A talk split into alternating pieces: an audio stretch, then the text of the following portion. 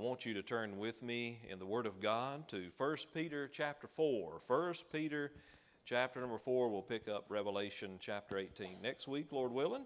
But for right now, I'll turn to 1 Peter chapter number 4. And this is going to be Simon Peter talking about, also this will be talking about the last days, and will be a prophetic message in a sense. And so I want you to turn to 1 Peter chapter 4, and we'll begin reading in verse number 12 through 19. And the Word of God says, of course, this would be one of the key verses to 1 Peter. And he says these words, "Beloved, think it not strange concerning the fiery trial which is to try you, as though some strange thing happened unto you. But rejoice insomuch as ye are partakers of Christ's sufferings, that when his glory shall be revealed, ye may be glad also with exceeding joy. If ye be reproached for the name of Christ, happy are ye, for the Spirit of glory and of God resteth upon you, and their part he is evil spoken of, but of your part he is glorified. But let none of you suffer as a murderer or a thief or an evildoer or a busybody in other men's matters. Yet if any man suffer as a Christian, let him not be ashamed, but let him glorify God on this behalf. For the time is come that judgment must begin at the house of God. And if it be first begin at us, what shall the end be of them that obey not the gospel of God? And if the righteous scarcely be saved, where shall the ungodly and the sinner appear?" Verse 19, "Wherefore, because of all this, let them that suffer according to the will of God commit the keeping of their souls to him in well-doing as unto a faithful Creator."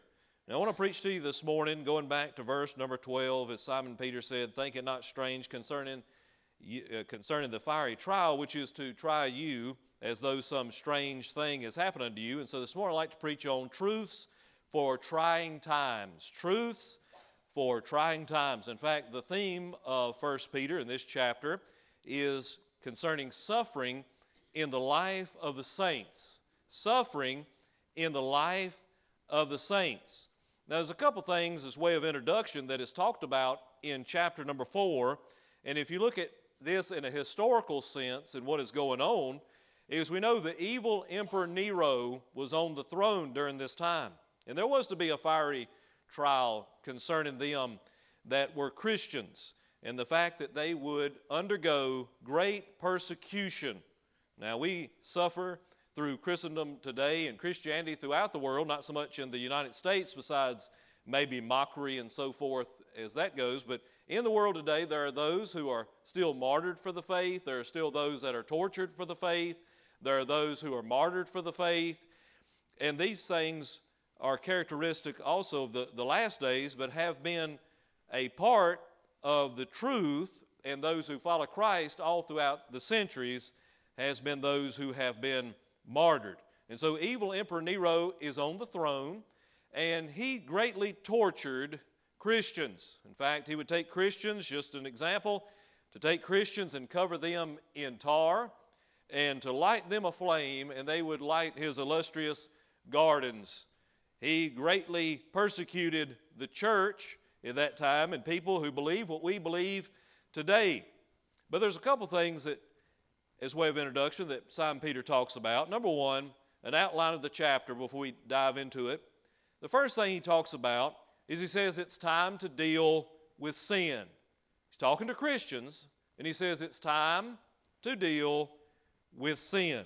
Look at 1 Peter, and if you look back at 1 Peter chapter 4, verses 1 through 6, the Bible says, "Forasmuch then as Christ hath suffered for us in the flesh, arm yourselves likewise with the same mind, for he that hath suffered in the flesh hath ceased from sin, that he no longer should live the rest of his time in the flesh to the lust of men, but to the will of God.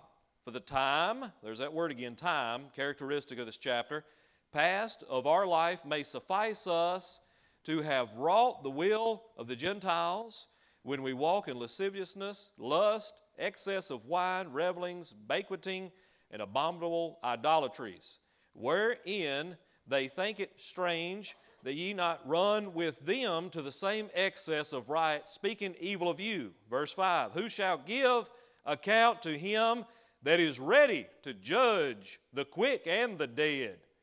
Verse 6, for this cause was the gospel preached also to them that are dead, that they might be judged according to men in the flesh, but live according to God in the Spirit. If you look down to verse number 17, again, he talks about the fact we need to deal with sin for the time. There's that word. The time is come that judgment must first begin at the house of God. And if it first begin at us, what shall the end of them that obey not the gospel of God? What a wonderful principle that a lot of times we're looking for the repentance of sinners, which is so important. They need to repent, first of all, and most importantly, of the sin, singular, of unbelief. That is the sin that will take you to hell, is the sin, singular, of unbelief. You say, well, they have a lot of sins, plural, but will take them to hell will be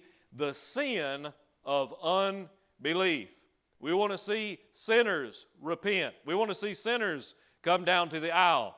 But here what he's talking about is that judgment and repentance must first begin at the house of God. Christians, people who believe the gospel, church people, need to deal with sin. Let me ask you here this morning, do you have unconfessed, unresolved, unrepentant sin in your life that needs to be dealt with? If you're here and you're lost today, you need to focus on not the sins, but the sin of unbelief. And don't do like I tried to do when I was lost. I tried to clean myself up first, and then I said, I'll go to church and do good, and I will get into church and start living for God. And guess what? I was never able to overcome the sin in my life until I realized that I needed to be saved first. And when you get saved, God will take care of the rest of that. Say amen right there. So we are to deal with sin. We should not have unconfessed, unresolved, unrepentant sin in our lives. We need to get it right, get it under the blood, get it forgiven, get it resolved. And when the world sees the church on its knees in repentance, when it sees the Christian repent, then they will follow. But we can't expect them to take the first step if we're not willing to do it first. So judgment must first begin at the house of God. So let's get that resolved today. Let's get that cleaned up. Let's get it under the blood today. Well, let's move on because I know he's having a good time there, right? Move on, preacher. 1 Peter chapter 4, verses 7 through 11. The second thing he talks about at this time is these are demanding times. These are demanding times. We see that in verses 7 through 11. But the end of all things is at hand. In other words, he's talking about the end, and we've been talking about in Revelation. We've been talking about the big $40 word. We've been talking about eschatology and end times and that type of thing. He's talking about the end. All right, this thing's getting ready to wind up, folks. If you look at your spiritual clock, you should be able to see when you line up with the Word of God that time is winding short. The end of all things is at hand, meaning it is imminent. We're right on the brink. But be ye therefore, because of all this, because it is imminent, the end is imminent, be sober, be seriously minded, and watch unto prayer. And above all things have fervent charity, which is love among yourselves, for charity shall cover the multitude of sins. I say amen to that. Verses 9 through 11, use hospitality one to another without grudging. As every man hath received the gift, even so minister the same one to another as good servants of the manifold, which means many-colored, varied, manifold grace of God. Now listen, If any man speak, let him speak as in the oracles of God. If any man minister, let him do it as the ability which God giveth, that God in all things may be glorified through Jesus Christ, to whom be praise and dominion forever and ever. Amen. Folks, we live in very demanding times. We are the end times. The next thing talks about that we live in difficult times. Difficult times. 1 Peter chapter 4, verses 12 through 16. He says, as we just read, we won't read that again, but we live in difficult days in which we are faced. We also live, as it says in 1 Peter chapter 4, verses 7 through 19, that we live in very dividing times. We see that in America even today, how we're so divided. It talks about suffering and suffered and the word strange. And then the last thing it talks about is that we find third is we come back to the difficult times. Let's go back to difficult times. That's what we'll be talking about this morning. There's a couple things we're going to look at when it concerning these difficult times.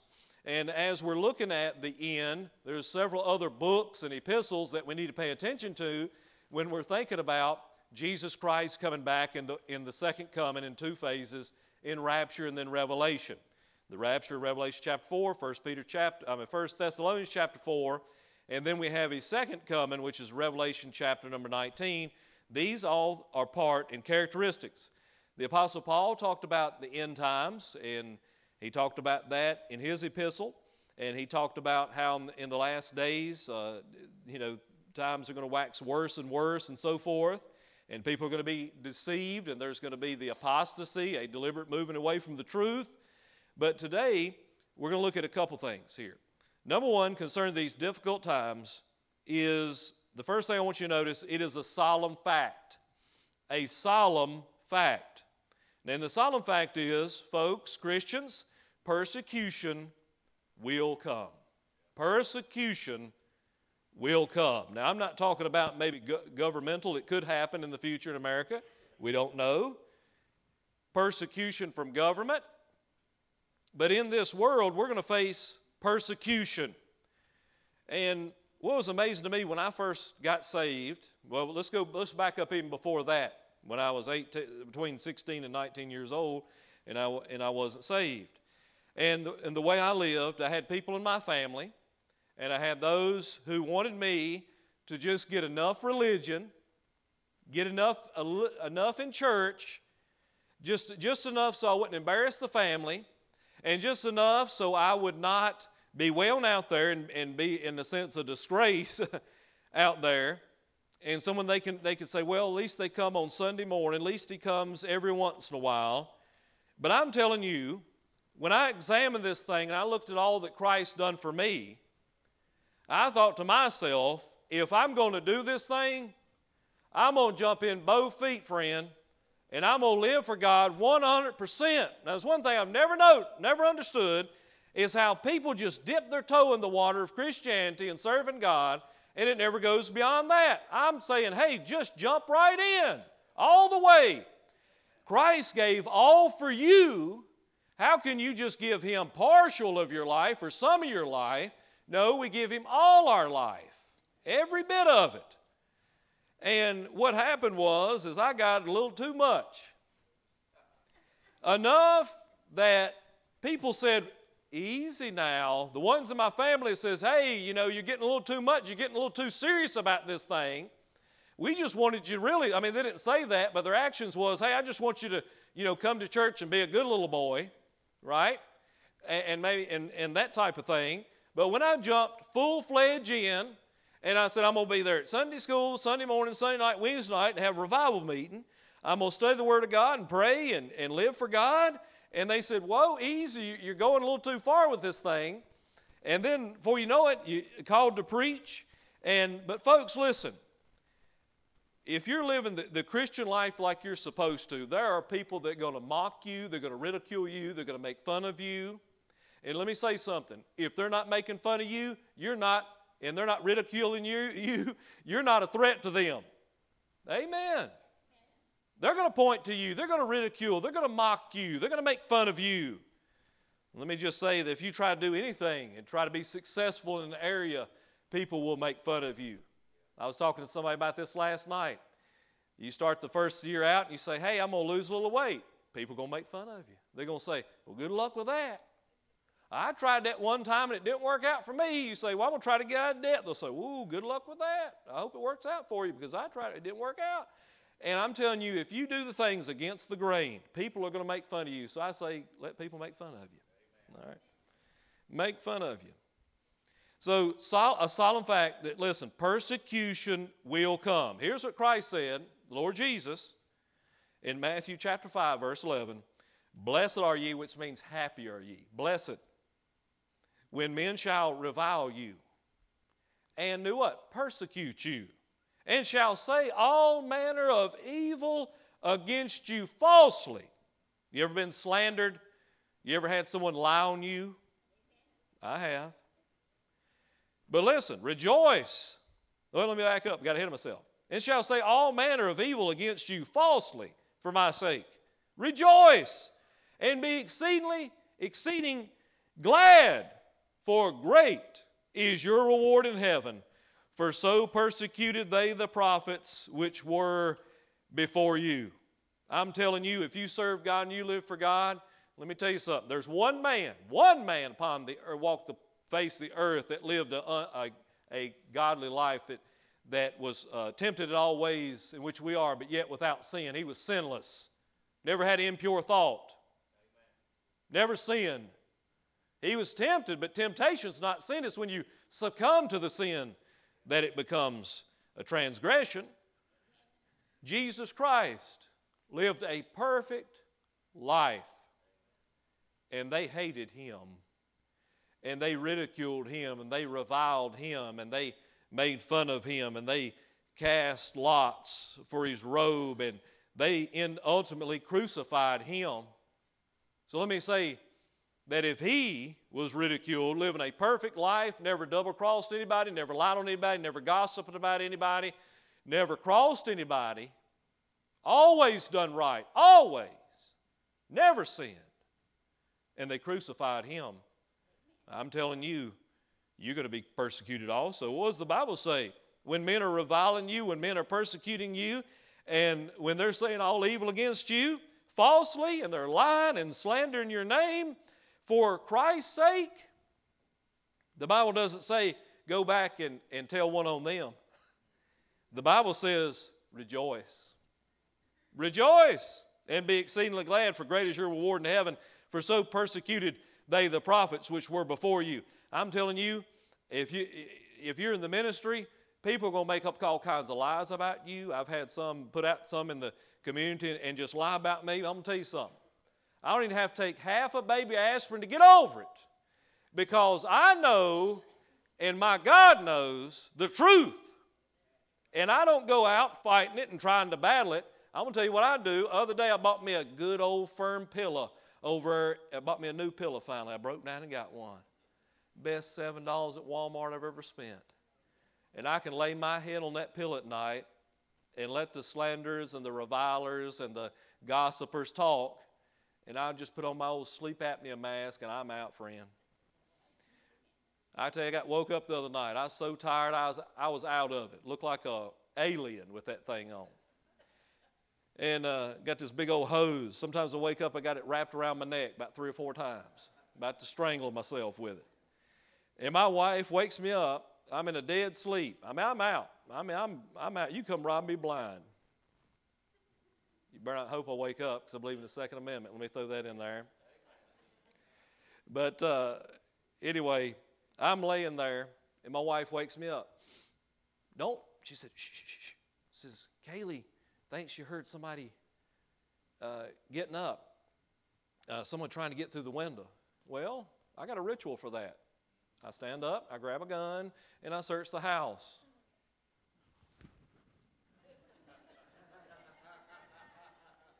You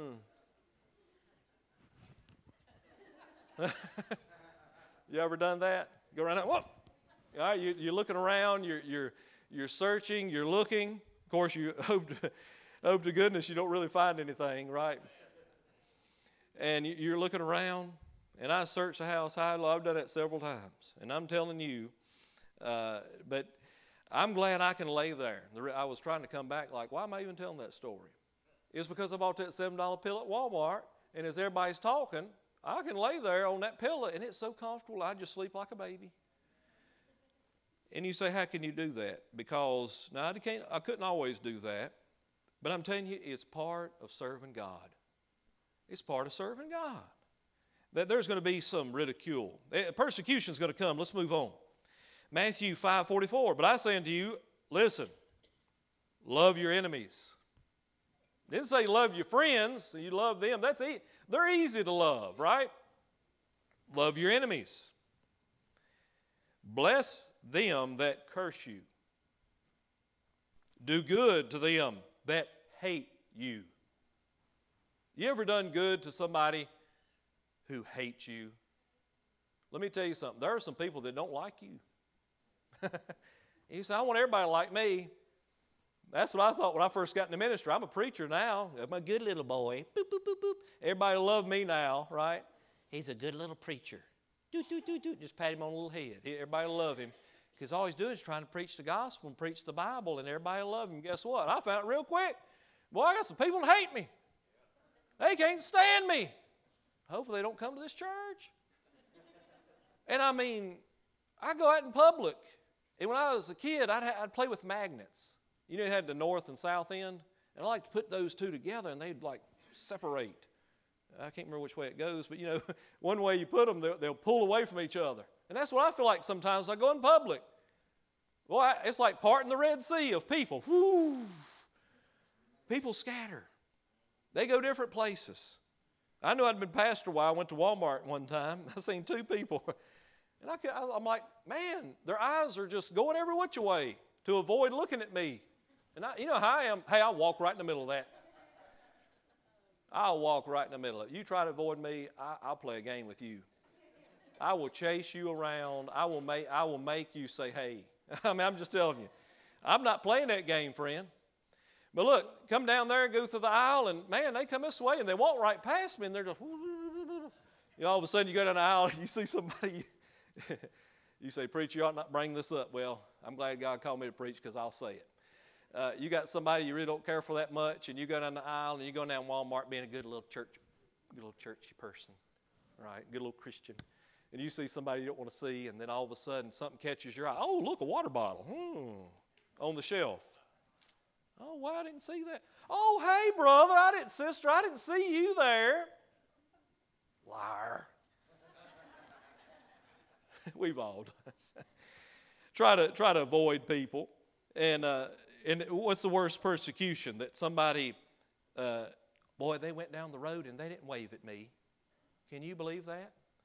They went down there, I'll come to church, and they didn't shake my hand. And we in America, we say, boy, we're suffering for Jesus. Boy, I went to church, and man, somebody said something a little out of the way to me and just hurt my feelings. And I'm thinking, boy, I tell you, you got it rough. And then, but on a serious note, in other countries, that if it really came down to, I'm talking about true persecution. I'm not talking about this pettiness. Let me say it again, pettiness. Pettiness. I'm talking about they tell you to get on your knees and hold a gun to your head. And I'm going to tell you, you're going to find it real quick if you're a real Christian or not. Or place you on the guillotine or place you at a hanging or an execution. And you got to make a decision right there that's going to cost you your life. And they're going to say, hey, do you believe? I'm going to give you one more chance to deny Christ. Do you believe him or not? We're going to find out what you're really made of. What we're all made of. Persecution.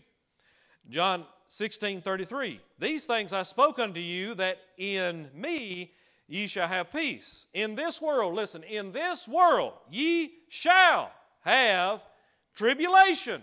Now, we're not going through the tribulation, the 7-year tribulation period if we're saved. But in this world, ye shall have, not he said ye might, ye shall have tribulation. But, I like this, be of good cheer, I have overcome the world. John 15:20. If they have persecuted me, they will also persecute you. 2 Timothy 3:12. Yea, and all that live godly in Christ Jesus shall suffer persecution. Let me say a couple things about this solemn fact of persecution. Number one, what's the reason for persecution? The reason for persecution is righteous, living a righteous life. Not being religious, being righteous, right? Why did Cain kill Abel, his brother, the first murder in the Bible? Genesis 4, 1 through 8. 1 John 3, 12 says, not as Cain, who was of the wicked one, and slew his brother, and wherefore slew he him? Because his own works were evil, and his brother's righteous. What is righteousness? We don't hear a lot about that today. Righteousness is simply living rightly. Right, I had that L-Y on it. Rightly. Living right. You know what righteousness is? You say, preacher, what can I do? The word righteous means anything that's decent, upright, good. Sometimes somebody would come and say, preacher, is it okay if I do this? Let me tell you the answer to that. Save you and I a lot of trouble. If you have to ask me, is it okay? Then I would probably 99% of the time say, you're probably convicted about it, and you already know the answer. Don't expect me to give you permission on something that ain't right. I was just wondering, do you think, I had somebody ask me the other night, and basically it was talking about lying. It was basically lying. I just caught for what it is. Would it be all right if I lie? Well, no. Do you really have to ask that? But I mean, if you need verification, I'll be glad to tell you. But no, of course not. Now, we don't say, can I lie? We just, is it all right if I stretch that truth just a little bit? A little white lie never hurt anybody type thing, right? Well, if we have to ask, then more than likely God's telling you no. He's telling you no. How y'all doing today? Aren't we having a good time at Faith Baptist in Bassett? You say, preacher, go easy. I'm giving you the night off. All right, second, don't think it's strange to suffer. Don't think it's strange to suffer. When I was a young preacher, I had some older preachers. They come to me, and they sing the hand of God on me. And they told me something I didn't understand. I didn't know what they were talking about. But I would find out in later years. And it's the same true of everyone that's living as a Christian. No one, now listen to what I'm saying. No one has ever been used greatly for God that has not first been hurt deeply. No one has ever been used greatly of God who has not, somewhere in their life, been hurt deeply. Look at godly people. I look at godly people in this church and people I've pastored over the years, and some of the godliest people, if you study their life, if you look at their life, if you look back on their life, I guarantee you, if they're a solid, salty Christian, that you will find in their life a tragedy. A tragedy. And then preachers would come around and they would say, almost with tears bubbled up in their eyes, and they'd say, God, we want you to use him, but we know you can't use him greatly unless he's hurt deeply. You don't want anybody to go through hard times. You don't want anybody to go through suffering. You don't want anybody to go through pain. You don't want anybody to go through these things. But I'm telling you, it's part of life. You want to be used great of God somewhere in your life. You don't pray for it to happen. You don't want it to happen. You don't look for it to happen. You don't anticipate it. But there will be some suffering that will be found in your life. And through that, what happens to a lot of Christians is they've got the idea that the Christianity is the pie in the sky by and by. All right? That it's just smooth sailing. There's no dips. There's no hurts. There's no trials or suffering. Just say, hey, just serve God and everything will be fine. That's not true. God didn't promise you a bed of roses. God didn't promise you an easy life. God didn't say it was going to be easy. God didn't say it wasn't going to be a lot of hard work. God didn't say it wouldn't be some trials and circumstances in your life that you will go through. So don't think it's strange when things come in your life. Some of the greatest people I've known to suffer are godly people, God's people. There was a preacher years ago who used to travel and preach. Brother Jerry knows what I'm talking about. I can't think of his name right now, but he would say, why do bad things happen to good people? Well, I'll take it a step further. The Bible says there is none righteous, no, not one. There are no good people. But I could change that and say, why do bad things happen to God's people? I've known God's people to suffer. And what happens a lot of times is we got this idea that I'm going to serve God, live for God, and everything's going to be perfect. And then a trial comes, or suffering, or a health issue, or losing a loved one or something, and we say, God, I didn't sign up for this. And if you don't know any better, there is the potential that you could get out of church, get away from God. But those things in your life, and tragedies and burdens and difficulties in your life, are going to do one of two things. They have a purpose. They're either going to make you a bitter Christian. I've seen people go through some things and say, hey, listen, I tried to serve God, live for God, and they turn out bitter towards God. But it's supposed to, if you respond correctly, didn't say it's going to be easy, didn't say it's not going to take some time to accept it, didn't say you're going to hurt along the way, I didn't say you're going to understand everything. I didn't say you're ever going to get all the answers for it, or God's going to give you an explanation for it. I didn't say that. But God, you say, God, I'm going to allow this to make me a better Christian, stronger Christian. That's its purpose. We think about the fire when it comes, the persecution. What is the persecution supposed to do? Purifies. We say somebody is going through a hard time. We'll say they're really going through the fire. Job 23, verse number 10. I like what Job said. Now, he couldn't say this until the end, until he lost his family, lost his finances. His own wife says, curse God and die. His own body had bulls from the top of his head to the sole of his feet. He lost everything, his health, his wealth. His wife turns on him. Even his friends try to say you're not serving God and live for God. And by the way, they were wrong. He didn't know about this conversation that was going on in heaven, that he was being an example, standing for God. And when he was rewarded at the end of Job, he said these words after it was all over. Job 23:10, but he knoweth the way that I take. Hey, folks, he knows my name. The Bible says, the very hairs on my head are numbered. You say, well, for me, that's not much of a challenge, right, Brother James? But hey, for some of us, that's quite the challenge. I love you, brother, in the Lord. But he knoweth the way that I take, but when he hath tried me, I shall come forth as gold. Romans 8, 28 and 29. Boy, I was thinking this morning about heaven. Man, the sufferings of this life are just for a time. Those of us that are saved, the worst things that happen to us in this life is the worst it ever will be.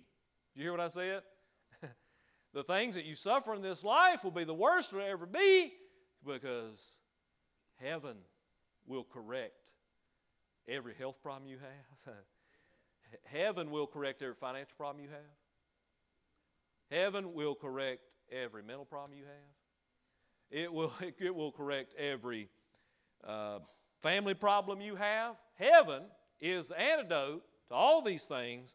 And when Paul, all the suffering and persecution that he went through shipwreck and being lashed and whipped in the back and all these things, said these words, Romans 8, 28, 29, and we know that all things work together for good to them that love God, to them who are the called according to his purpose. Now here's the verse we leave out, verse 29. For whom he did foreknow, he also did predestinate to be conformed to the image of his Son, that he might be the firstborn among many brethren. The Bible also says, Paul says, for I reckon. We say now, my uncles would say, I reckon, right? And in the South, we say, I reckon. We're going to see you tomorrow, I reckon. But that's not what it means in the Bible. It's an accounting term. It's an accounting term. Paul says, for I reckon means Brother Herbie, he sat down. He said, I'm going to do the math on this thing. He worked the calculation. He punched it through the computer. He didn't have a computer. I'm just using that. He tabulated it up, and at the end, he come to this conclusion. This plus this equals this, and this we can. For I reckon that the sufferings of this life is not worthy to be compared to the glory that shall be revealed in us. Aren't you? I was thinking this morning, we're winding down, think about heaven. The Bible says in heaven, I'm thinking about that hymn, Miss Mary, you know, it's not in our hymnal, it's in some of the older ones, No Night There, you know what I'm talking about? In the land of the land of Fairless Day, there's a city foursquare, and there's no need for the light, because the Bible says the Lamb is the light thereof. Did you realize that heaven would be dark, cold, cavernous, empty, muggy, musty, if it were not for Jesus Christ? There's no need for light there, because the Lamb is the light thereof. He illuminates heaven. The same sun, the S-U-N, that illuminates us in heaven will be the S-O-N. Amen. And one of these old days, that trumpet's going to sound. And all the saints are going to leave the ground. And we're going to say, the suffering, whatever I face in this life, whether it be death, tragedy, sickness, whatever it could be, we could say, it was not worthy to be compared to the glory that shall be in us. Would you stand with me?